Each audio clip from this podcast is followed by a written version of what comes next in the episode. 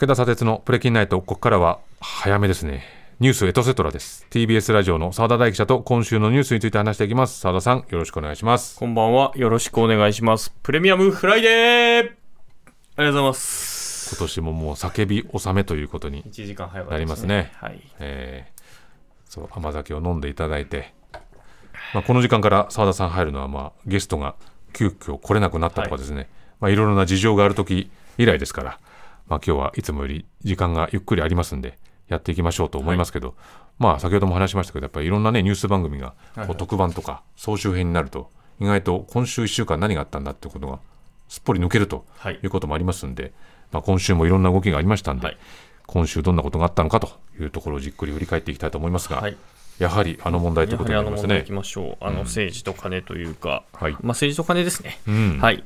で、2台という感じなんですけども、まず水曜日、えー自民党安倍派の、えー池田義孝衆院議員の地元事務所とか、えー議員会館、うん。えー議員宿舎とかに東京地検が家宅捜索に入ったということですね。うん。で、この一連のあの、えーパーティー、そして裏金問題。で、個別の議員の事務所に強制捜査が入ったっていうのは、池田議員が初めてなんです、ね。この間のは派閥の事務所だね。派閥の事務所だったんですはい、で、この池田さん、何者かというと、はい。愛知県の選出で当選4回です。ん。で、青年会議所の回答をやってるんですよ、日本青年会議所の。などを経て、まあ、出馬したということで、今回の件で4000万円のキックバックを受けたとはい。されています。まあ、トップクラスに、えーキックバックの額が大きかった人ということですね。で、東京地検の係官10人弱が、あの、国会議員会館の事務所に入りまして、はいで私もいたんですけども、えー、A 氏という、あの、あれですね、私が細田議長にアタックした時止めてた人たち、はいはい。あの人たちが、たくさん来て。えーはい、規制線を張って、まあ、事務所の前に立つとうん。いうことで、あの中の様子が伺い知れないようにえー立っていたとうん。いうことですね。ところがなんですけども、はい。同じ時刻に、えーやはり、えー係官が入ったうん。地元事務所、うん。愛知県の、うん。には、中に誰もいなくて、あれ？係官が2時間近く待ちぼうけを食らうという、うん。なかなかシュールな光景が 繰り広げられたらしくて、あの待ってたカメラマンたち、うん報道陣たちと一緒に、えー寒空の下待つっていう。待つというはい。なかなかないです。係員ってあのテクテク歩いてきて、はいそのまま入っていくっていう映像がはい毎度おなじみですけど、はいい、ない。いない。入れない。はい。うん。議員宿舎とか議員会館にはつつかつかつかっと入っていけたんですけど、地元事務所には入れないという。じゃあ2時間経って、ああ、誰か来てっていう開けたという。開いたということですね。うんなかなか異例の事態。異例の事態。はい。うんで、国会議員、あの、の中の国会、えー議員会館の事務所の中では、えー大体4時間ぐらいですかね、うんえー捜索が行われて、7箱の段ボールが、えー押収されたと。そもそもこの国会の事務所って大体サイズ的にどれぐらいなんですか？部屋のサイズっていうか、えーそんな広くないです、ね。そんな広くない？はい。3部屋。3部屋、はい。まあ、ちょっと大きめのマンションというか、そうですね。うん。大きめの部屋が3マンションつぐらいある感じですかね。応はい。接室と、まあ、そうですね。事務員がいるところと。応接室と議員の執務室と、あの秘書が座るテーブルと、まあ、あと冷蔵庫あったり、うん。キッチンがあったり。4時間かけたってことがまあ相当割と綿密にっていうくらいのことなのかな、まあ時間的にはそうね。ですね、4時間ぐらいということで。はい。で、出てきた秘書に対して、まあ、議員はいなかったんですよね。うんただ秘書1人が対応していて、で、出てきた人に、えー詰め寄ったのが、えー我らがうん CBC の木下さんですよく出る名前。なぜかというと CBC はあの、うん愛知県の議員なので地元ということで、うん、えー当記者が然追いかけるわなと。はいでまず議員どうなんだっていう話とかをまあ聞いていくわけですよね。うんでそうすると秘書は分からないっていうのを繰り返すわけなんですね。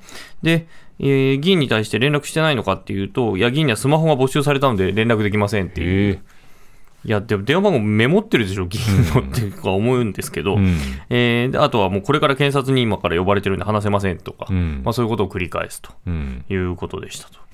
でちなみにこの池田議員なんですけど、うんこの問題が表明してからあの国会まだ開いてたんですけど、はいはいはい。一度も来てないあら、のですよ。どこにいるんですか？わかんないんですよ。わかんない。はい。えで、一切姿を見せてない。で、うんこの木下さんが前に、あの、神田健二さんっていう人覚えてますかね？この神田秋に健二さん、えー税金を、うんえー払ってなくて、ん差し押さえを食らって、財務副大臣を辞めさせらはいれた人はいはいがいましたね。はいいましたね。はい、あの人も愛知県出身なんですね。そして安倍派なんです大ね。木下さんも。はい、でその人に対して、うん自民党の愛知県連の人たちが、自民党本部に、いや、彼を厳正に処分せえっていう地元からの嘆願書を持って現れた時があってですね、えでその時に、この池田さんが捕まんないのおかしくないですかっていうのを詰めていたっていう。えなるほど。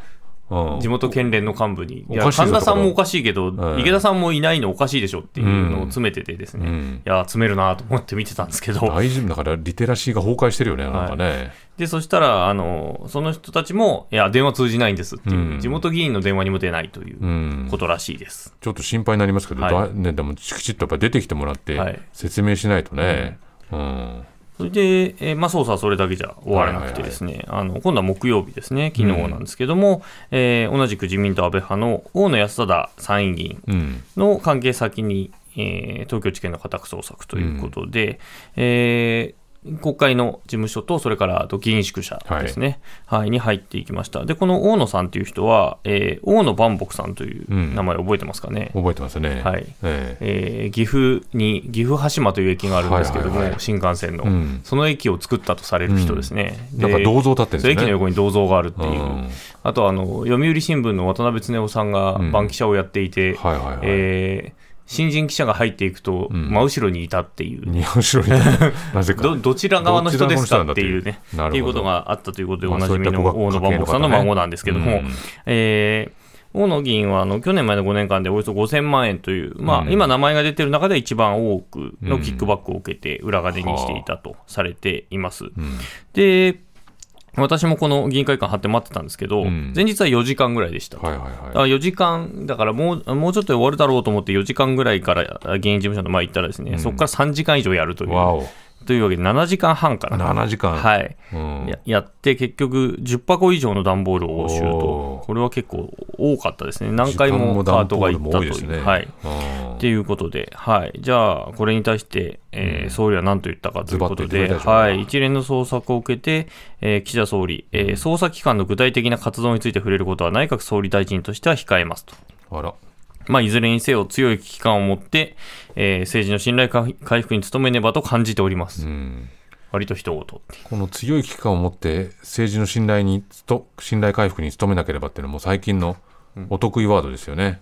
そこに危機感はないですね。強い危機感って何回も言っちゃ、確かの効力落ちますからね。そうですよね。うん。うん信頼政治の信頼回復っていうとなんかその前までは信頼があったかのように も聞こえるけどね、まあ、とにかくこれを繰り返してるってことね。はい。うんで、まあ、大野議員のあの家宅捜索、今日もあって、お今日は地元の事務所に、えー入ったとうんいうことで、えー年末年始関係なく、うんえー続くであろうとうんいうふうに見られています。うんでじゃあ、これに対してまあ野党側は何て言ってるかっていうと、立憲民主党の泉代表、昨日なんですけれども、えー木曜日、えー年末にかけてより政局が混沌として激しくなってきたと。うんえーだから水曜、木曜と、えー自民党所属の議員側に、えー捜索が入ると。いう異常事態で、年末年始も含めていろんなことがあり得ると、うん。年始もすぐさまに動きがあることが予想されると。いうふうにコメントをしていますと。これは何ですか？やっぱりそのもう正月年末年始関係ないぞっていうスケジュールになるわけですか？捜索する側はね。まあ、結局、えーうん。本当だったらまあ御用納めといって、ええ。昨日で大体お役所は閉まるんですよね。よね。なので、多分国会とかもほぼ誰もいない状態になってると思うんですけど、うん。あのー通常国会までの間に、はい。まあ、勝負を決めなきゃいけない、うん。まあ、というのはあの議員には不逮捕特権というのがあって、はい。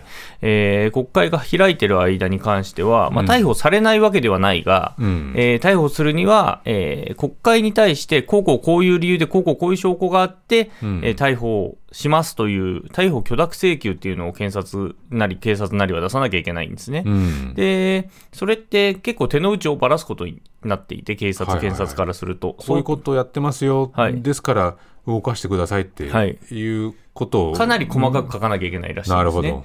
で、それを嫌がるということなので、まあ、捜査してる側は嫌がるよね。はい、ということで、うんえーまあ、この国会が閉じてる間に何とかして、うん。まあ、もし逮捕とかをするんであれば、えー逮えー証拠を集めきって、うん。そこの間に逮捕してしまいたいとうん。いう思惑があるので、そのそれが大体1月のにはもう始めないと、うん。えー予算が年度内に成立しないということなので、うん。なんとかして1月の、まあ、引っ張るに引っ張ってもまあ終わりぐらいうん。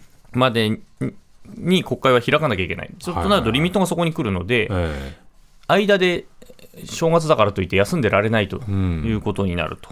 で現状まだその通常国会がいつからやるかっていうことっていうのは定まってはない定まってはないですが、大体の話はもう今週出てて、あー1月の22日えを念頭に進めてるけど、まあ、26もあり得るみたいな、うん。ていうような数字の出方をしていると。そう考えると悪巧みする人は頭の中に悪巧みがあるとしたら、ん早めに開きたいなって思いますよね。まあそうですね。うん。ただ、明らかに早めに開いたら、これ、ええあ自分たちに火の粉が来てる話なので、はいはいはい、そこで明らかに早めに開くと、うん、ああいつら隠そうとしたっていうことで、より心象は悪くなるということで、それはそれでまたメッセージになってしまうということね。えー痛手を多分被るであろうとうん。いうことなので、ということですね。なので、年末年始も多分聴取は行われるようです、どうも。はい、はい、国会内のあの捜索をするにも、うん。国会に一応許可出さなきゃいけないんですよ。ああなるほど。はい、だ今回も出してて、うん。なので、国会画面閉じちゃってるので、うん。多分国会の捜索とかは、み三が日まではないかなというふうに思うんですけど、うん。なんただまあ、それもどうなるかわからないので、まあ、当然それは捜索する側はいろいろ逆算スケジュールを逆算してというこにことこでやんなきゃってなればなるでしょうしね。はい。はいで共産党の小池書記局長は、えー異常な事態が年末に起きていると。うん。えーえー大野氏、まあ、これ、大野さんの捜索があった日だったっていうのもあって、大野氏は捜索に、えー当局に対して、捜査当局に対して洗いざらい答えるべきで、国民にも説明すべきだとうん。いうふうに言ったと。うん。で、与党の側、公明党の山口代表は、はい。まあ、自由民主党としても、自発的に自浄能力を示そうとした真摯な取り組みが大切だとうん。いうふうに言った上で、まあ、寄付が5万円を超えるものは、寄付者の名名前を公表するというルールに今なっていると。うん。でそれに合わせるというのは一つの考え方だというふうに言ってて、うん。パーティー券はあの20万円なんですよね、そうですね購入額ね。はい、だそれを5万円に引き下げろと、うん。寄付と一緒にしろと。うん。いうふうに言ったということですね。でこれに対して立憲側はもう、献金パーティーの全面禁止自体したらいいんじゃないかと。ええ。いうふうに言っているとうん。いうことですね。まあでもなんかこの値段をどうするとかっていうよりもまだなんかこう全体像がやっぱり見えてないっていうところがあるんでどういうふうに法律を変えましょうかルールを変えましょうかというところに議論が移ってしまうとまたどういうことがあったのかっていうのの検証が進まなくなるのかなというところも感じを受けますけどもね。じゃあ自民党はどうするのっていう話ですね。で月曜日に岸田総理以下幹部が会合を開きました。うんで、その中では、年明け後、できるだけ早い時期に今回の事態に対する改革、国民の信頼を回復するための措置を議論する党の組織を立ち上げるということで一致という。うん何をするかはよくわからない。よくこのぼやっとしたので一致できたよねこれね。ぼやっとしたから一致できたのかもしれないですね。ここまでやるって言っちゃったら、いやいや、それはまかりならんみたいな話になるかもしれないですね。こういいぼやっと仕方だよっていう一致なのね。はい。ここでもなんか、なんかしますってことですね。ここでも国民の信頼を回復するという言葉が出てますね。うん、でもこれもあの朝日新聞に書いてあったと思いますけどこの年末にその地元に帰るときになんかないとすごい言われるんだよみたいな、ね、国会議員のコメントが出てましたけどいややるって言ってますっていうのを年末持ち帰る持ち帰ることができるっていうことになるわけです産ね。です。お土産だよお土ね。産です。うんはいで岸田総理取材に対しては、まあ、あの政治資金パーティーの資金の透明化は必ずやらなければならない、まあ、今、不透明ですからね、うんで政治資金規正法の改正が議論になることは十分にあり得ると想定していると、うん回りくどいながらもまあ触れると、うん触れまあ、触れざるを得ないと言った方がいいですね。はいはいはい。っていうふうになりました、まあ、これはもう来週以降に続くというか、うんじゃあ何すんのって話が、えー通っていかなきゃいけないところうんということになります。まあ、触れるけれども何か具体的にっていうことではないということなですね。が今分かってますっていうところで年末はまあ年を越して。はあ。じゃあはっきりさせてねっていうのが来週以降に、うん。はい、来ると思うんではっきりしなかったらはっきりせえやって言わなきゃいけないっていうことですね。うん。はい。どうなんだろうね。でもやっぱり岸田さんとしてもなんというかもうこある意味コメントのしようがないというか、あのもちろんあの本来であれば自分の党を挙げて調査をしなくちゃいけないわけだけども、まあ、それはどうやらやる気がないって言った時に、まあ、マイクを向けられるとやっぱり同じことばっかり繰り返しちゃうっていうことなんですかね。調査したくないマンですからね。調査したくないマンですね、ありとあらゆるところで去ね、年とかもね、うん、調査したくないって言って点検にした人点検にしたわけですからね。はい。全くこう党として全く問題ないんだったら徹底的に調査すればいいだけの話なんまあ、ですけどね、調査したら自分の写真が出てきちゃうから困っちゃうんじゃないですかね。あらそうですよね、うん、っていうふうにでも多くの人から疑われてるわけなんで、はい、やはり具体的に何か言葉を発して具体的なプランを出すっていうことが最低限必要でしょう。うん。ということで、はい、じゃあもう一つ政治と金がありましたという今週の動きがあって、うん、えー、木曜日なんですけれど、うん、えー、今月自民党を離党してた柿沢水戸衆院議員、はい、まあ、前法務副大臣なんですけど、うん、と、えー、その秘書4人が東京地検特捜部に逮捕ということですね。うん、逮捕容疑なんですけども、区長選での、まあ、票の取りまとめ、を依頼する目的で、えー、区議らに200万円ぐらいを配ったという疑い、うん、それからもう一つは、あの柿沢議員が推していた候補が、えー、インターネットで、えー、うん、個人への投票を呼びかける広告を出す。うん。でそれはあの公職選挙法上 NG なんですけれど、え。まあ、それを、えー、やるように、まあ、あ意見したということの2つで、えー、逮捕ということになりますと。ということですね。で、まあ、まず現金配った方なんですけども、はい、これについては、あのまあ、公職選挙法が規範あの禁止している買収に当たるということで逮捕したんですけども、うん、まあ、柿沢容疑者らは、えー、人中見舞いであると。人中見舞い人中見舞いであると。これは買収目的じゃないと。うん、政治資金なり、あの選挙の途中の応援として渡してるんだということで、買収じゃないんだと。つまりと、えー区長選挙に対して応援してくださいねっていう話じゃなくて、うん、あなたたち選挙頑張ってるから、そこに対して渡しますっていうお金なんですと。陣中見舞いってそういうのでしたっけ？うん、まあまあ陣中、まあ、戦ってる途中だからねっていうことなんでしょうね。ああ、そう言葉をそのままなぞるとそういうことになるわけですか。はい、はい、で、このネット広告に対して、まあ、ある種指示をしたっていうところに関しては、うん、いや、これ違法だと思ってなかったんだよっていうこれが問題視されるとは思わなかったと。というふうに言ってるらしいと。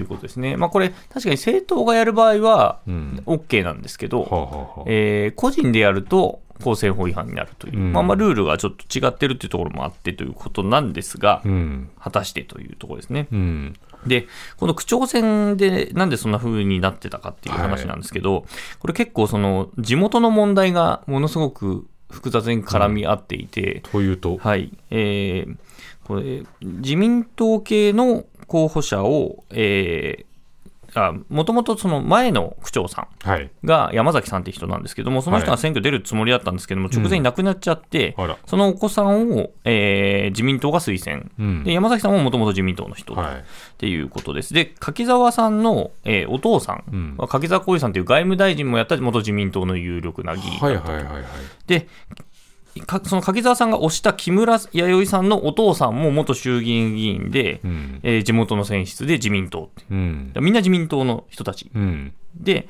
その木村さんのお父さんは、えー、柿沢さんのお父さんを破って政界引退に追いやったみたいな、まあ、あるある種ライバルな子供同士っていう感じでもあるという、そんなねじれてるんだけど、その柿沢さんってもともと野党系の野党で立候補したんですよ、えー、お父さんが自民党を離党しちゃってたっていうのもあって、はいはいはい、で野党から出て、1回は民主党の、もう政界渡り歩きすぎてて、政党、本当にいつもむつも映ってる人なんですけど、えー、あの国会には民主党あ、みんなの党から出て、うん、でそれがいろいろ渡り歩きながら、最終的に、えー、高校の先輩、高校大学の先輩の、うん、谷垣さんの地を得て、え自民党に入るんですよ。うん、で自民党には入ったんだが、もともとその野党で出馬してるので、あそうかそうか。敵なわけですよ、その間は。コロコロコロコロいろんな党変わって、はい、ようやくでも対自民、対自民、対自民なので、うん、どの党に行ってても対自民だったから、うん、敵だったわけですね。はいはい、でなので、地元の、えー、区議会議員とかですね、う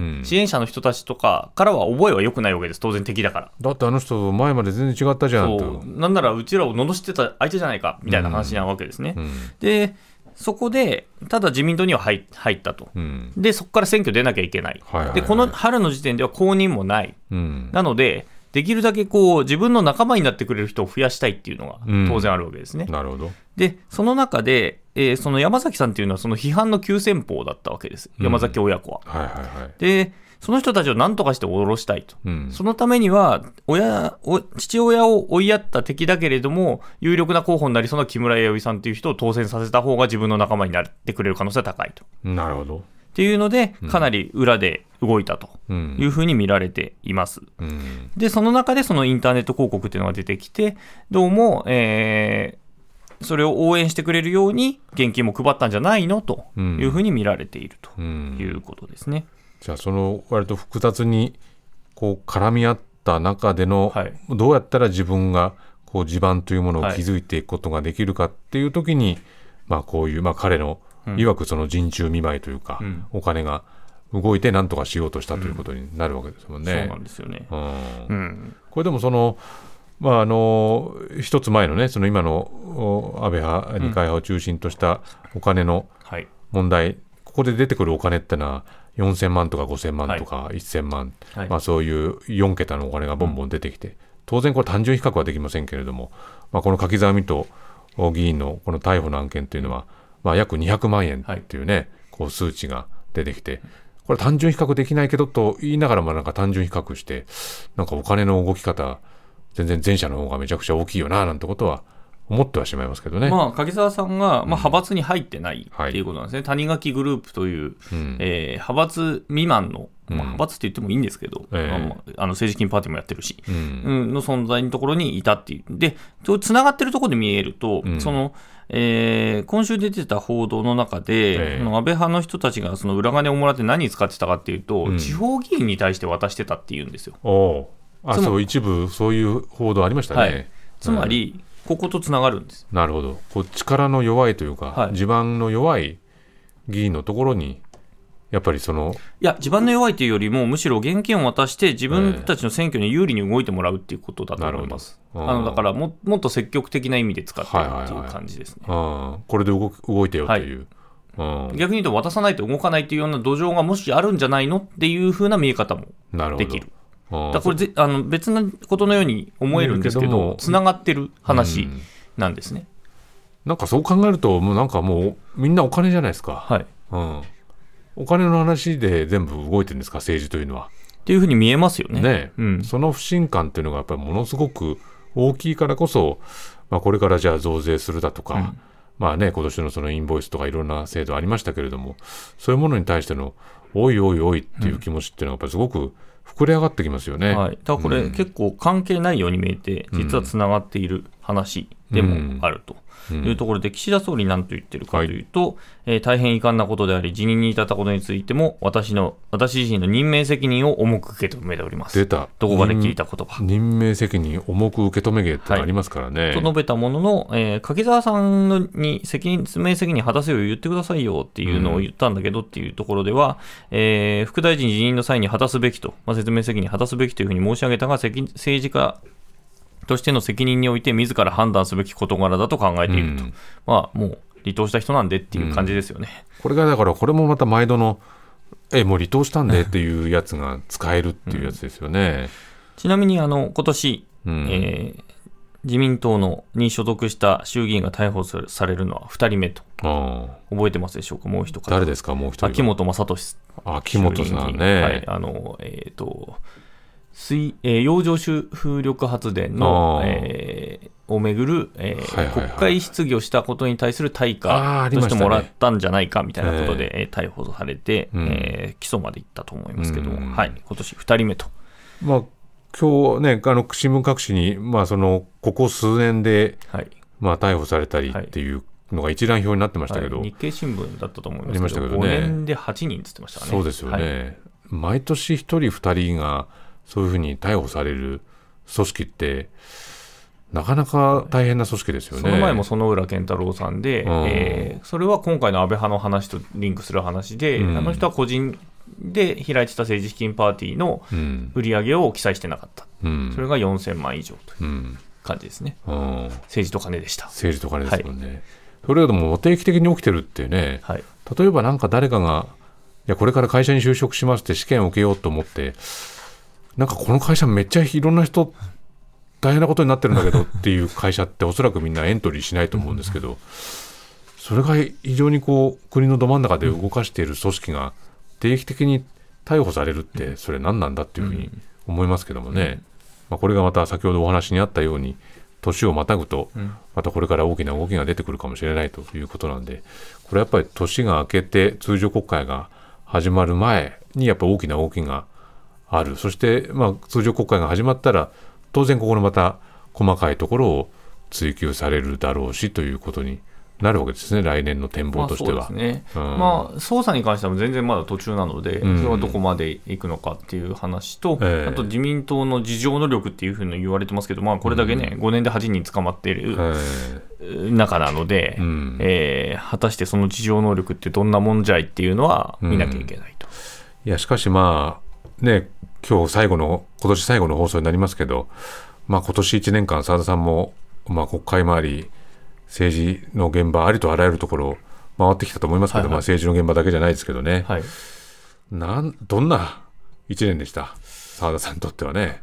ざっくりしますね。ざっくりしてますよ。ざっくりしてますけど、うん、まあ、あのさっきもおっしゃってましたけど、まあ、ニュースにこと書かなかったなっていうのはあったし、えー、まあ、前半からずっと鈴木さんの統一教会の話で、うん、細田議長という人がいらっしゃったと思うんですけど、えー、まあ、前議長ですね、えー、の話、まあ、それも結局説明しないまま来たことによってっていう感じですよね。よね。うん、でこれに関して今回のその政治と金の話についても説明しないまま来てるっていう、まあ、全部同じことにより解決してないっていうことですよね。僕もなんか少し前の原稿を読んでた時に、まあ、去年のその安倍氏のまあ国葬をめぐる議論の時に、まあどういうことが言われてたのかっていうのを、まあ、自分でも調べたり書いたりしてたのを見てた時に、まあ、反対する理由として、まあ、いくつもあって、うん、まあ、お金がこれぐらいかかるからとかっていう、で旧統一教会の問題っていうのが、まあ、あると。でその、まあ、4つある口ぐらいのもう一つに、まあ、政治家の評価っていうのはやっぱりすぐできるものではないんだと、うん、まあ、5年10年かけてその政治家っていうのがどういう人だったのかっていうのを、まあ、時間をかけて考えるべきじゃないかっていう意見っていうのがかなり強くあって、うん、まあ、これわずか1年後まあ、この安倍派がですね、ここまでの、まあ、かなりのお金のね、こう、キックバック、隠蔽みたいなものをしてたっていうことを分かると、あ、その時のなんかそのテキストというのかね、そういうのを見ると、うん、やっぱりあの国葬ってどうだったんだろうかっていうふうに思ってしまうっていうところが正直なところでしたけどもね。うん、だこれはもう本当に引き続きこのかなり大きな話ですからね、まあ、政治と金の問題が1月どういうふうに動いていくのかということをこれはしっかりと追っていかなくちゃいけないということで澤田さんはまた来年もドタバタしそうだなということでございますね。はい、えー、澤田さんは、えー、この後11時台もねというかこの後もずっといます。はい、ということでひとまずは澤田さんありがとうございました。ありがとうございました。この後も澤田さんに残ってもらいまして皆さんから届いたメール一緒に紹介していきたいと思っております。